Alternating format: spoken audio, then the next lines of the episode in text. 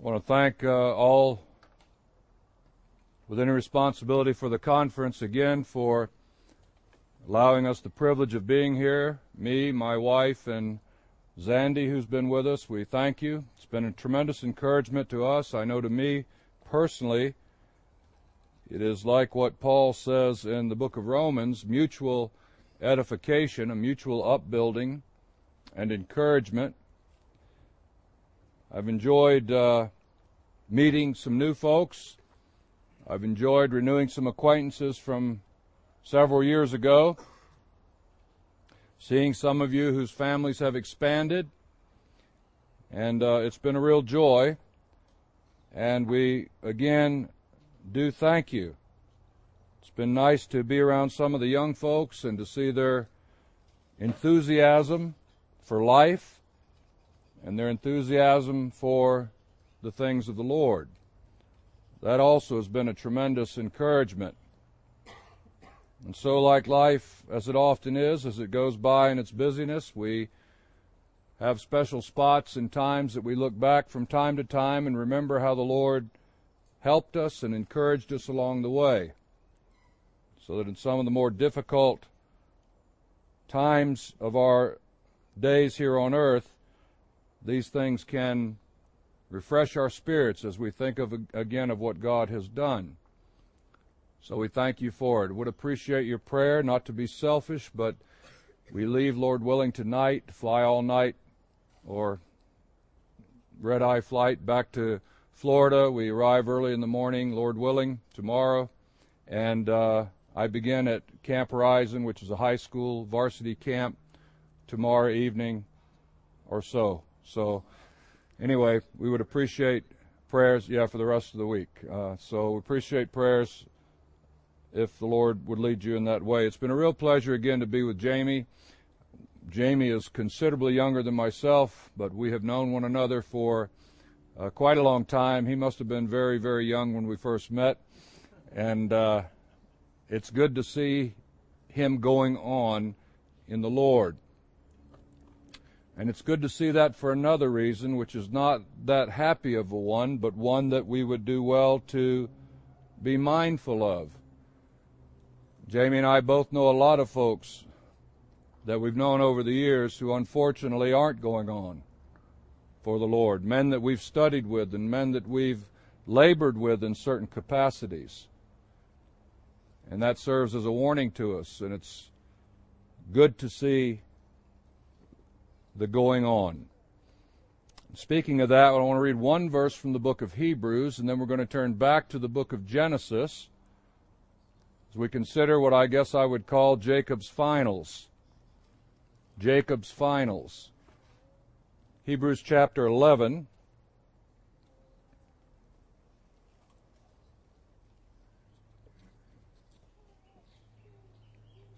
And verse 21.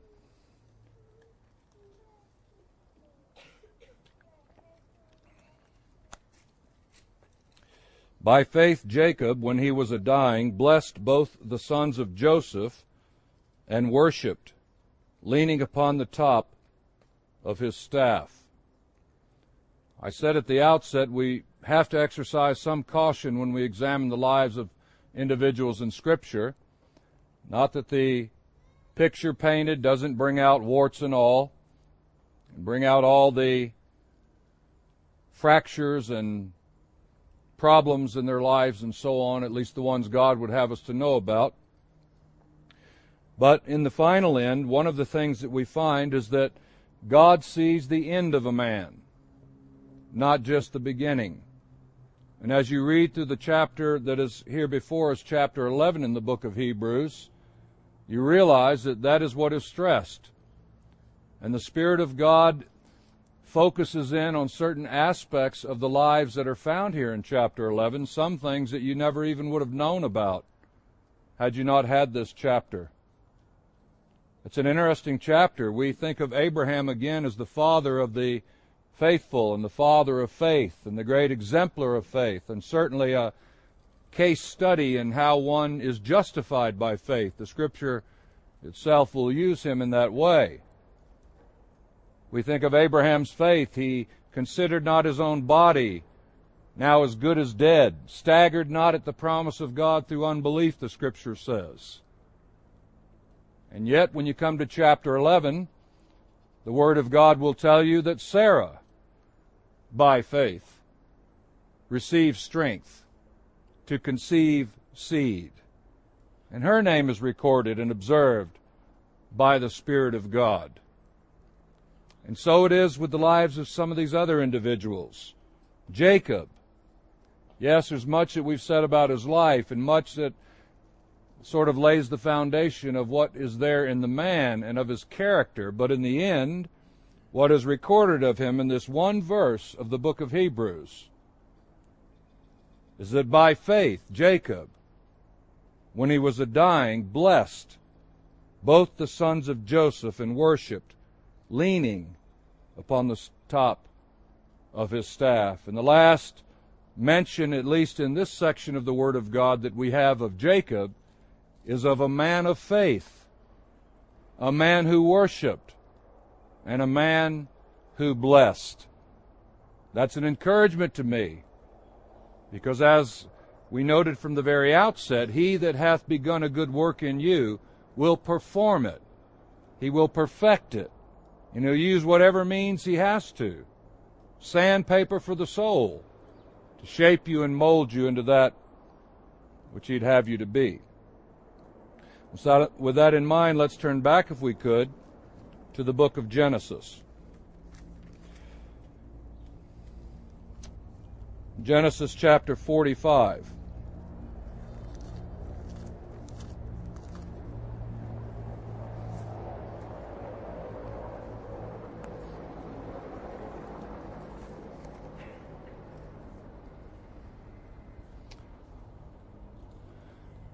And just pray that, that if that is a medical evacuation, that whoever's on that flight, if they're not saved, that the Lord might use this and speak to them, because He can do that. Genesis chapter 45 in verse 25. And by the way, once again, at least in my heart, what Jamie has been speaking about, what I've been speaking about, whether you notice it or not, at least in my thinking, there's been a certain dovetailing there. I've been speaking about the man Jacob pretty much in a practical way. Jamie has been bringing for us those great last words that are found in the Gospels and the words in the book of Acts, the commissioning of those disciples who themselves had much Jacob in them and needed a power that was greater than themselves the power of the Spirit of God. So I see, in a sense, there was a dovetailing there. I want to emphasize that which Jamie emphasized so well this morning, but uh, which I hope you meditate upon. Haven't taken the time to fully develop that which we, which I refer to as the prophetic aspect of the life of Jacob and Israel. I've sort of thrown it out there a time or two. But that verse in the book of Acts is a very powerful one, isn't it? Lord, will it thou at this time restore the kingdom to Israel? And notice the specificity of that question and the specificity of the answer. The Lord did not say, I will restore the kingdom, but it won't be to Israel. And the Lord did not say, there will never be a kingdom for Israel. And the Lord did not rebuke those followers for asking whether there would be a future restoration of a kingdom for Israel. It would have been easy at that point, and three quarters of theological colleges and seminaries around the country would never have been started had the Lord answered that question differently. And we might be better off. But the way that he answered that question and what he said to them is crucial. There will be a future and a restoration, not only of a kingdom, but to Israel. The question was one of timing. And so that's very important. Thank you, Jamie, for emphasizing that. In Genesis chapter 45 and verse 25, they went up out of Egypt and came into the land of Canaan unto Jacob their father and told him, saying, Joseph is yet alive and he is governor over all the land of Egypt. And Jacob's heart fainted. It stopped, for he believed them not. He didn't believe them. And they told him all the words of Joseph which he had said unto them. And when he saw the wagons which Joseph had sent to carry him, the spirit of Jacob their father revived. And Israel said, It is enough. Joseph my son is yet alive. I will go and see him before I die. And how that old man's heart must have leapt at the realization that the one who was once given up for dead, cast into the pit. This is a section of the scripture, by the way. We won't have time to develop it. You may want to look at it yourself. That is filled with, diff- filled with different kinds of evidence. Some evidence which was true. Some evidence which was false. But at this point, Jacob sees the evidence and he believes it.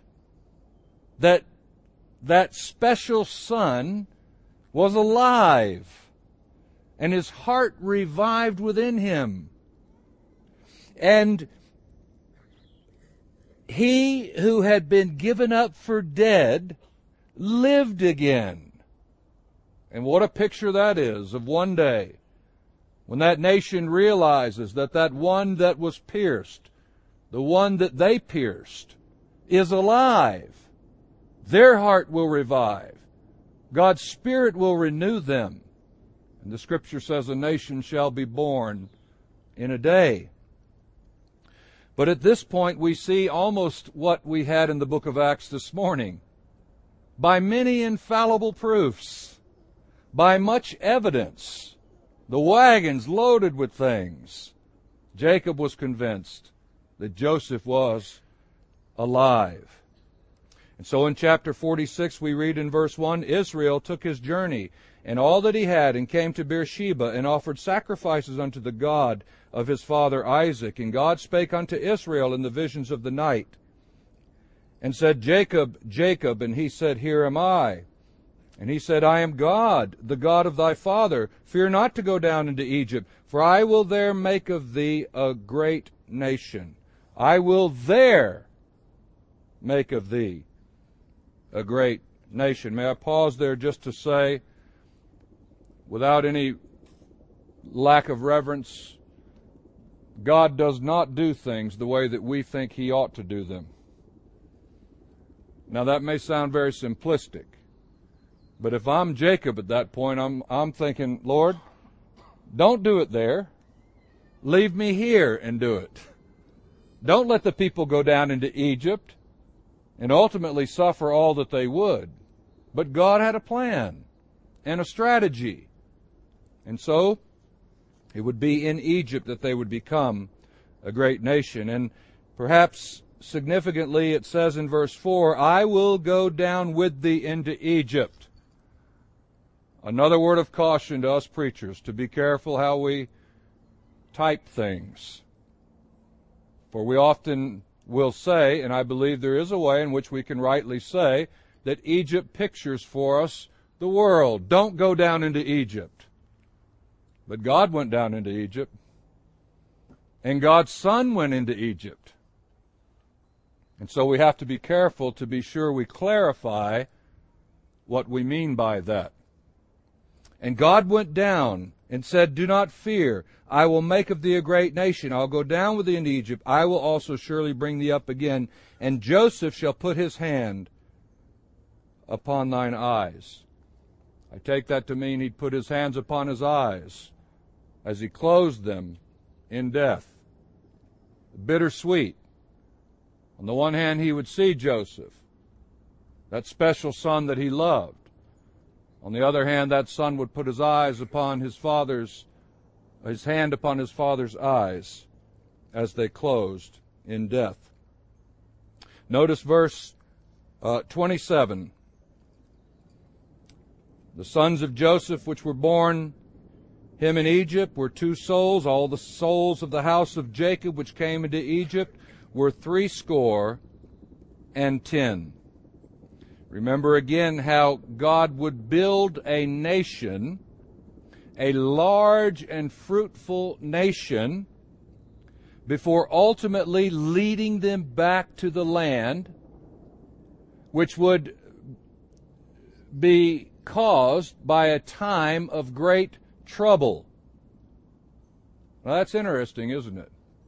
In other words, that Israel and the sons which would be known as Israel, the nations, the twelve boys, and the tribes, out of the land, multiplying, amassing certain wealth, ultimately as they would do, infuriating the non Jewish people around them, experiencing severe tribulation, and through that, be brought back ultimately to the place where God would have them to be through much trouble.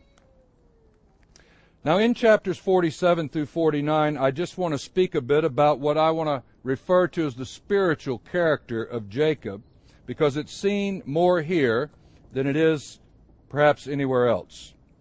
In chapter 47, verse 1, Joseph came and told Pharaoh and said, My father and my brethren and their flocks and their herds and all that they have are come out of the land of Canaan. And behold, they are in the land of Goshen. And he took some of his brethren, even five men, and presented them unto Pharaoh. Pharaoh said unto his brethren, What is your occupation? They said unto Pharaoh, Thy servants are shepherds, both we and also our fathers. They said, Moreover, unto Pharaoh, For to sojourn in the land are we come, for thy servants have no pasture for their flocks, for the famine is sore in the land of Canaan. Now therefore we pray thee, let thy servants dwell in the land of Goshen. Pharaoh spake unto Joseph, saying, Thy father and thy brethren are come unto thee. The land of Egypt is before thee. In the best of the land make thy father and brethren to dwell. In the land of Goshen let them dwell. And if thou knowest any men of activity, or any men of great ability among them, then make them rulers over my cattle. And Joseph brought in Jacob his father, and set him before Pharaoh, and Jacob blessed Pharaoh.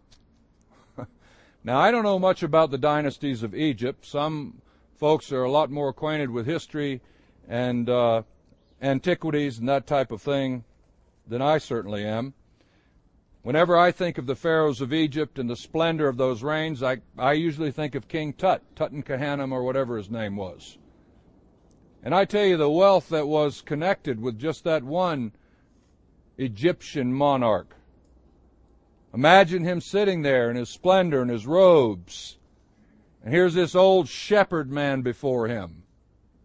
The great king of the greatest, perhaps greatest civilized part of the world of that day. And this old shepherd man in his clothes as he comes before the great king and monarch, Jacob blesses Pharaoh. At least as far as we know, there was one great distinction between Jacob and Pharaoh at this point, if there weren't any others. It wasn't just their clothes. Jacob could bless him because Jacob was one who knew the God of Abraham, Isaac, and Jacob. And now Israel blesses the Gentile. What a powerful thing that was when Israel is in a position that the Gentiles are blessed through that nation, through that man at this point.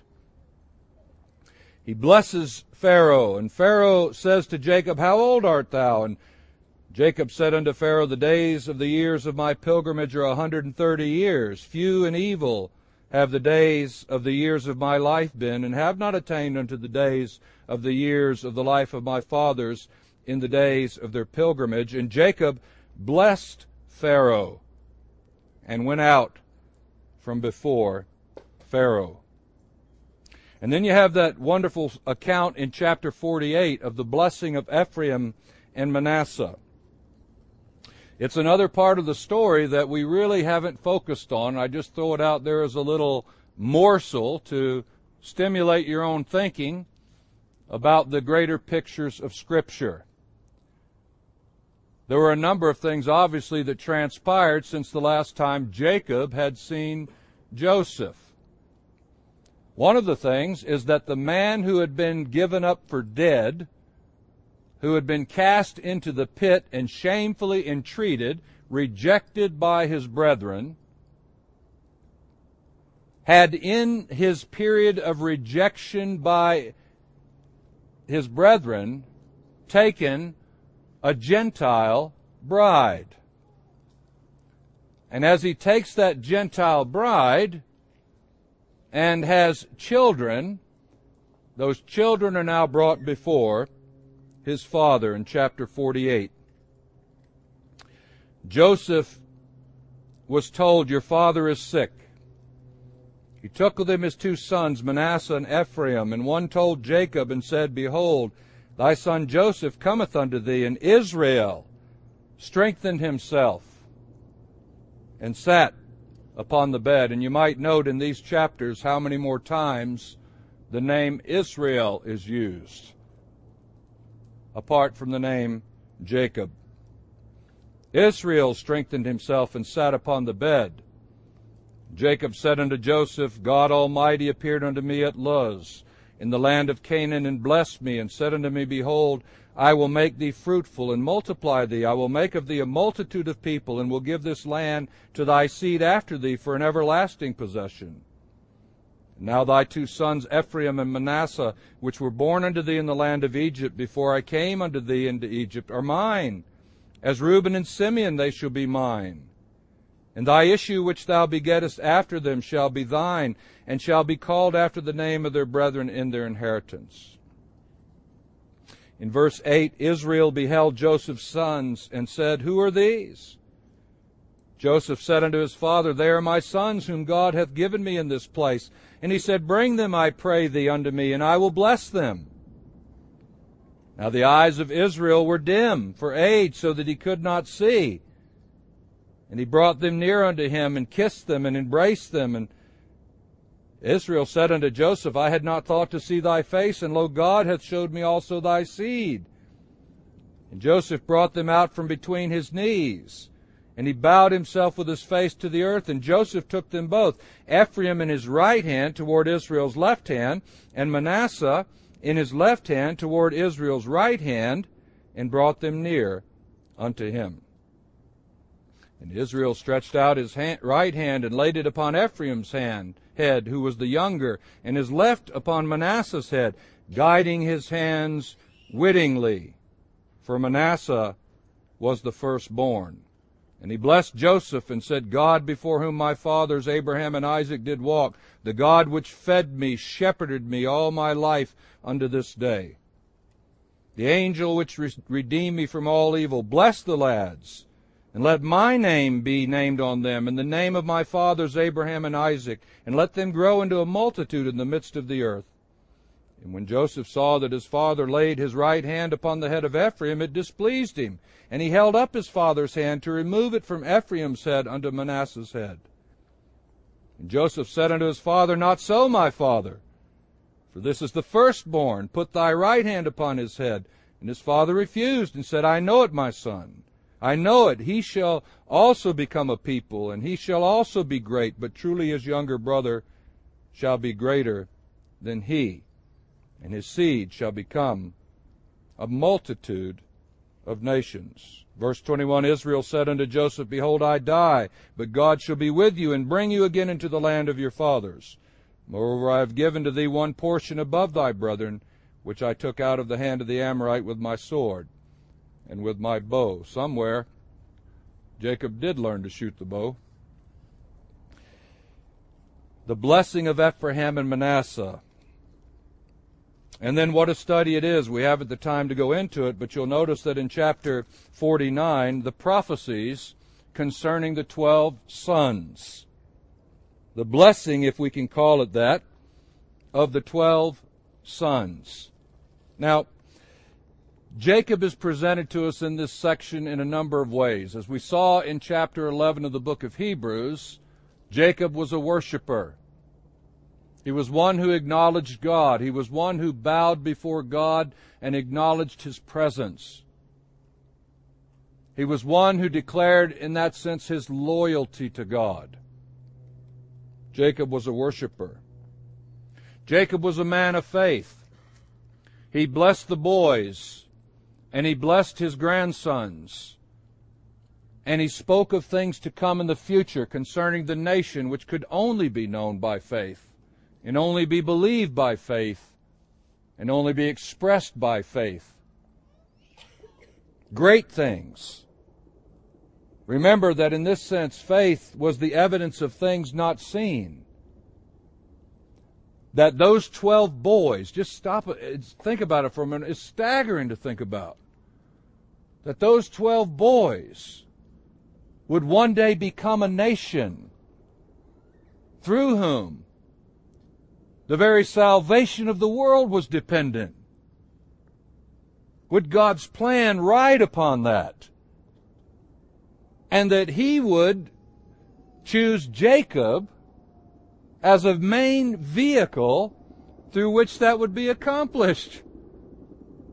It's no wonder the book of Romans says it had to be according to God's choosing, not according to their works, good or bad, because the purpose of God had to stand.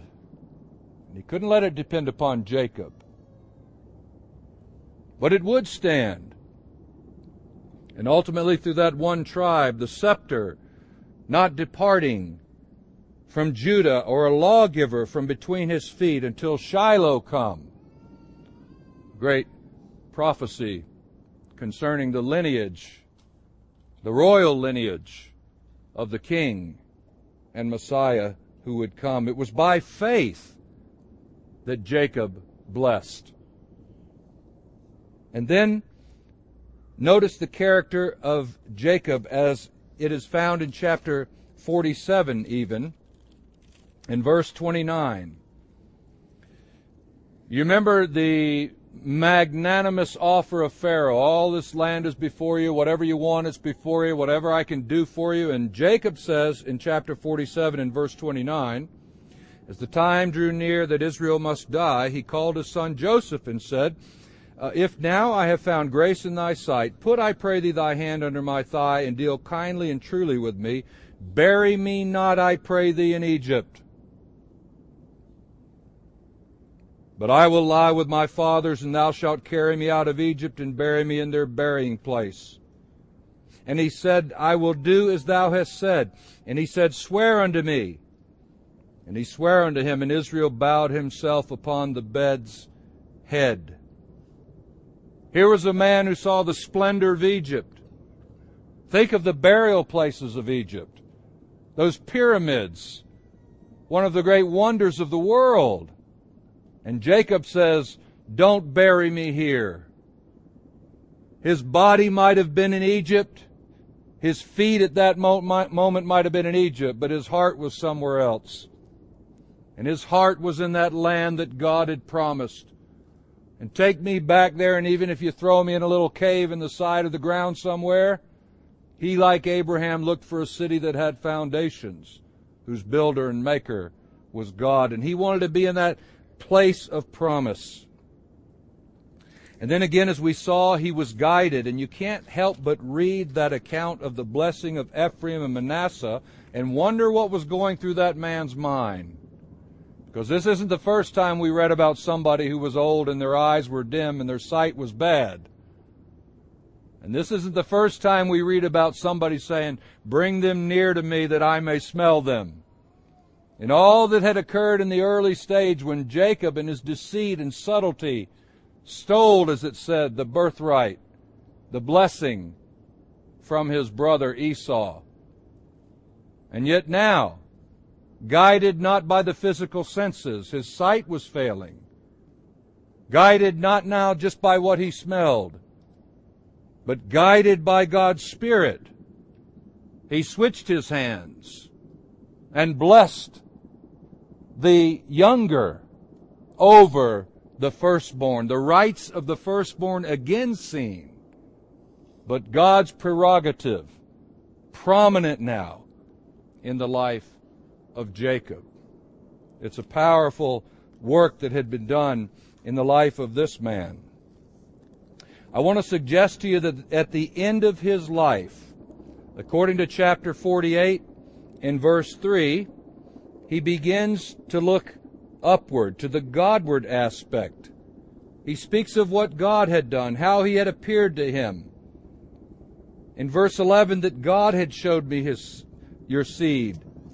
In verse 15, God, which fed me, shepherded me all the days of my life. And in verse 21, God will be with you and bring you again. At the end of Jacob's life, he's able to look upward and bless God for what God had done. Don't you want to get to the end of life and be able to do that? Don't you want to be able to get to the end of life and look up and look, look and say, God has done this.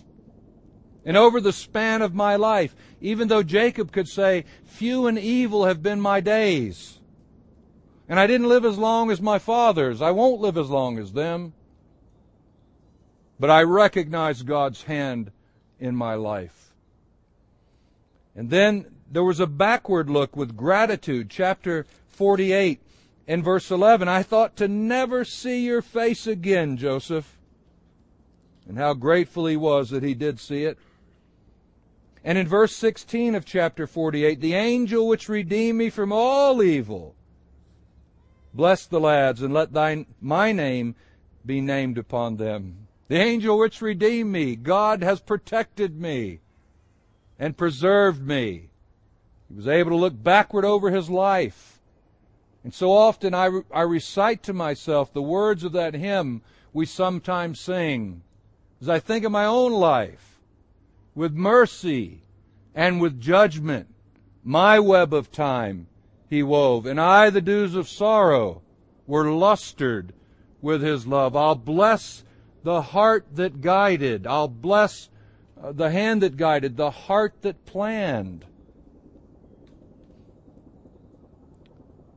and those dews of sorrow lustered with his love, mercy, and grace, and God overseeing our lives. And as we've seen, he looked outward. He blessed others. He blessed Pharaoh. He blessed Ephraim. He blessed Manasseh. And he blessed the boys. And there was a hope. He looked onward, as we've said. There was something before him yet. I die, but God will be with you, and God will bring you in. God will come, and God will bring you in. And isn't that one of the great things about our Christian life and experience? It just gets gooder and gooder. I mean, you know, it's like the old country preacher of North Carolina, Vance Havner. He had a message he used to preach called All This in Heaven Too.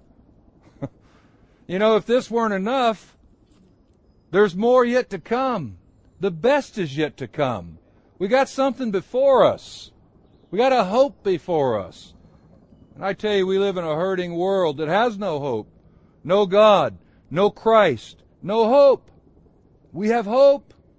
That no matter what happens in this life or what happens in this world or how difficult are our days, that one day the groaning will give way and we'll be with the Lord. And that the Lord Jesus is going to return for us. What hope we have. And so we can look onward. And by faith, Jacob begins to speak prophetically of the destiny of these boys. We haven't time again to take up chapter 49. But as you study what some have called the judgment seat of Jacob, when the bedroom turns into a courtroom, and the boys' lives and characters are brought up for review. Perhaps we can remember this one point that the issues of the future for them will be decided by the deeds that had been done long ago. In other words, the things that they had done in life would decide and play a part into what would happen in the future. And the things that you and I who are believers do in this life will play a role in what our future will be. And so it was a powerful thing as those boys came before him. In chapter 50 and verse 7, Joseph went up to bury his father, and with him went up all the servants of Pharaoh, the elders of his house, and all the elders of the land of Egypt. And they all went with their chariots and their horsemen, a great company. And in verse 11, the inhabitants of the land, the Canaanites, saw the mourning on the floor of Atad, and they said, It's a grievous mourning to the Egyptians. And now, at the end of his life, the Gentiles gather in the land to honor Israel. What a thing that was! As the Gentiles now gathered and honored Israel as his life was over. One final thing the certain influence it had on one particular son at the end of this book Verse 24 Joseph said unto his brethren, I die, and God will surely visit you and bring you out of this land unto the land which he sware to Abraham, to Isaac, and to Jacob. And Joseph took an oath of the children of Israel, saying, God will surely visit you, and you shall carry up my bones from hence. So Joseph died, being a hundred and ten years old, and they embalmed him, and he was put in a coffin in Egypt. And you know that Joseph, call him the prime minister, the second in charge, whatever you want to say, that high position he had, most likely could have had a royal bur- burial in one of those treasure houses. But like his father before him, he said, Don't leave my bones here. Carry me up into that land. I've often wondered about that. Joseph, who kept the bones? Did that Hebrew woman say, now dear, I, you've got to clean that garage out. You got to get rid, you can't keep storing all this junk around here. What is that old bag of bones? What good is it? Get rid of it. No, no, dear, we're going to keep those. God will one day visit the land. You've been saying that for a hundred years. And another hundred years. And somebody had to die, and somebody else got the sack of bones. And they kept that sack of bones, that embalmed body. And one of the great periods, climaxes in the history of Israel as a nation is that point where they come to the end of Joshua when the land has been conquered and settled to that point. And all throughout that wilderness journeys, they carried those bones. Couldn't you see somebody saying, What are you doing? This is a wilderness. It's like climbing Half Dome. Don't take anything you don't need. You don't want any extra baggage.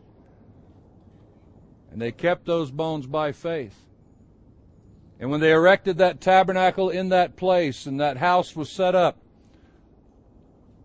and they witnessed there before the Lord in, in the end of the book of Joshua. It says that there by that place of meeting, they buried the bones of Joseph. And those bones were a reminder, if, if nothing else, of God's faithfulness. That He had kept His promise. That He had brought them up. That He had brought them into the land and as they passed by that place of remembrance at that tent, witnessing not only that covenant that they had agreed to keep with the Lord, that'd be a difficult thing to do, wouldn't it? How soon they would break it.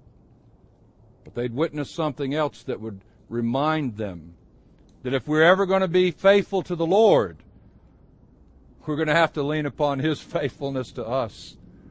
And what a reminder those bones were. And maybe we won't remember all about this book. We certainly won't. And maybe we won't remember much. We trust the Spirit of God to impress upon our hearts what He will. But remember those bones. And remember God's faithfulness in the days ahead. Let's look to Him in a word of prayer. Father, we thank you for the work that you did in the life of Jacob. That one like Jacob could be called Israel. And that you would refer to yourself as the God of Jacob and it gives us great hope that that one who could be Jacob's God can be our God as well. By faith through your Son, our Lord Jesus. and those great promises that have been given to us that seem so dormant and a long time in coming, and yet one day the Lord Himself will come. And with the Spirit and the bride, we say, Even so, come, Lord Jesus. Even so, come. We give you thanks again in the name of the Lord Jesus. Amen.